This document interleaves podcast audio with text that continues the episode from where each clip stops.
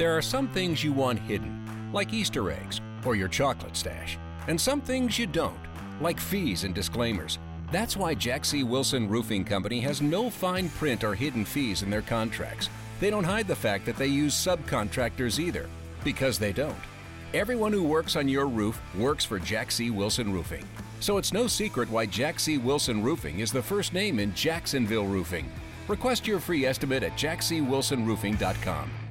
Hey guys, what's up? I know you're thinking, wait, what are you doing here? It's Wednesday. You're not supposed to be here with a new episode of Babecast until Friday. But last week, I had the opportunity to talk to the one and only Meghan Trainor. And here's the deal it's very, very short. So I didn't want to count it as an entire episode.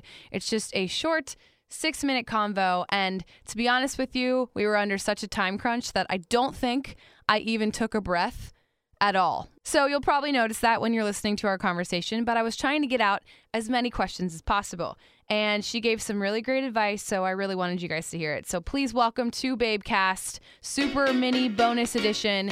It's Meghan Trainor.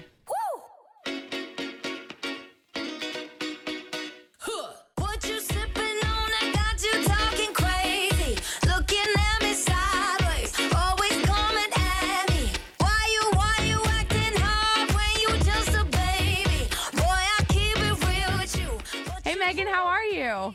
I'm so good. How are you doing? Good. We spell our name the same exact way, M E G H A N, which I really appreciate.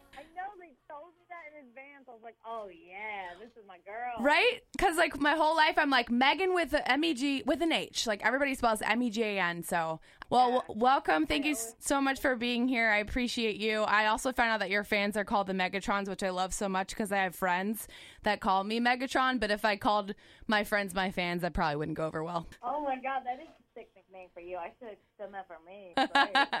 Um, I know it's been a rough time with your two your vocal surgeries and stuff. How are you feeling? How's everything going? I feel great. I'm so happy. I'm killing life right now. I work out a lot. I eat healthy. I'm with the love of my life. Yes. I try to sleep as much as I can and prepare for this amazing career that I have. And I'm just so lucky and so blessed. And yeah, my world. Congrats on your engagement, by the way. How um how's the wedding planning going? Is it does it exist yet, or are you just too busy? Nah, it don't exist at all. We just we're just happy we're locked down for life. Yeah. And that it's like official, but we have no idea like if we want to invite a bunch of people, if we just want to do it at my house or run away, and tell no one. It's a, it's the whole thing. That Yeah, no, I feel you. I feel you. I'm not there. I'm not there yet. You did you have your do you have your soulmate? I do. Yeah, it's just I don't have the ring yet, so I'm waiting for that, and then we can figure the rest oh out. Oh my god, happy for you. um, how did he do with the ring? Was it like is it like a dream? Was it something you always wanted? Yeah, and more. It was crazy, man. But uh, we we prepared it. I always make sure, like, because I can't have anything go wrong because I'm a freak about things, you know. So I I I went to a jewelry store one day with him in Nashville while we were writing for this album. Oh, I okay. was like, I just yelped it. I was like, let's just go look at it. I'll show you which one I want. You know, like let's make sure it's perfect. And then we got it there, and then he said, but you have to let me propose the right way. Oh, okay. Whatever.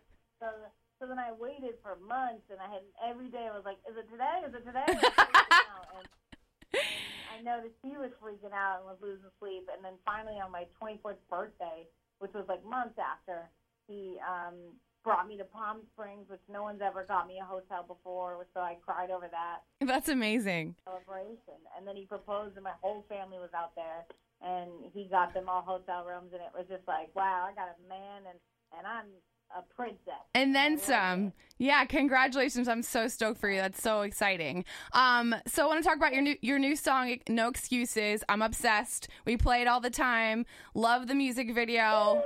It really, really makes me wish I could dance, but I totally cannot.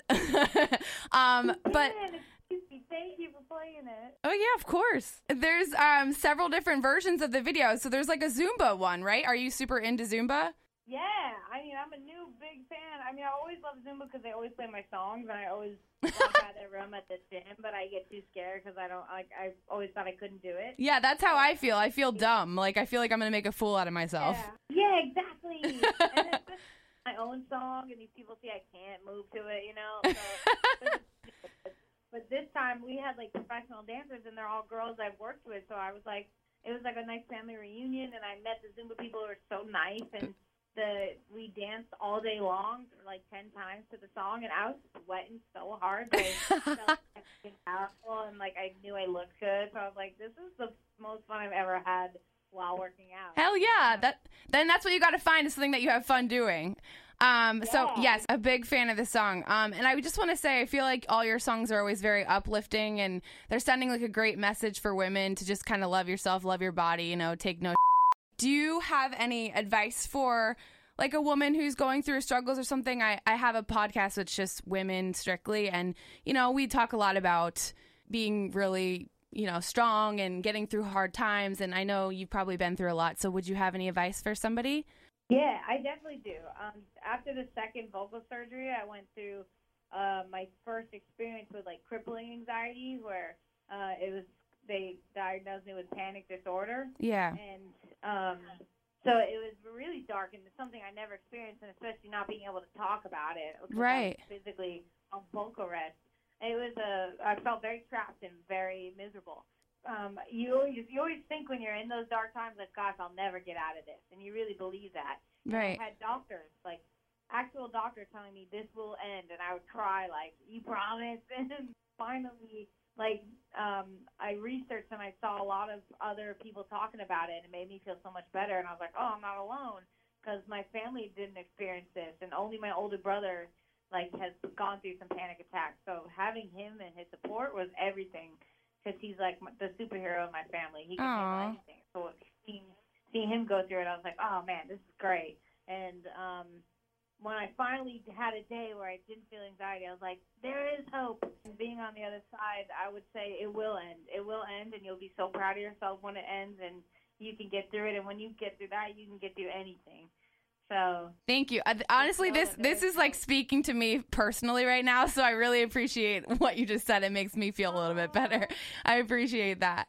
Um so before we i know we have such a limited time but before we go um you're coming to florida. You're playing a show in tampa june 30th Uh, very excited for that. We can't wait for you to come to florida me too. That's so amazing. cool. Well, we can't wait to see you, Meghan. Thank you so much for your time. I really appreciate it. Thank you. I love you, Meghan. I love you. Megatron for life. You must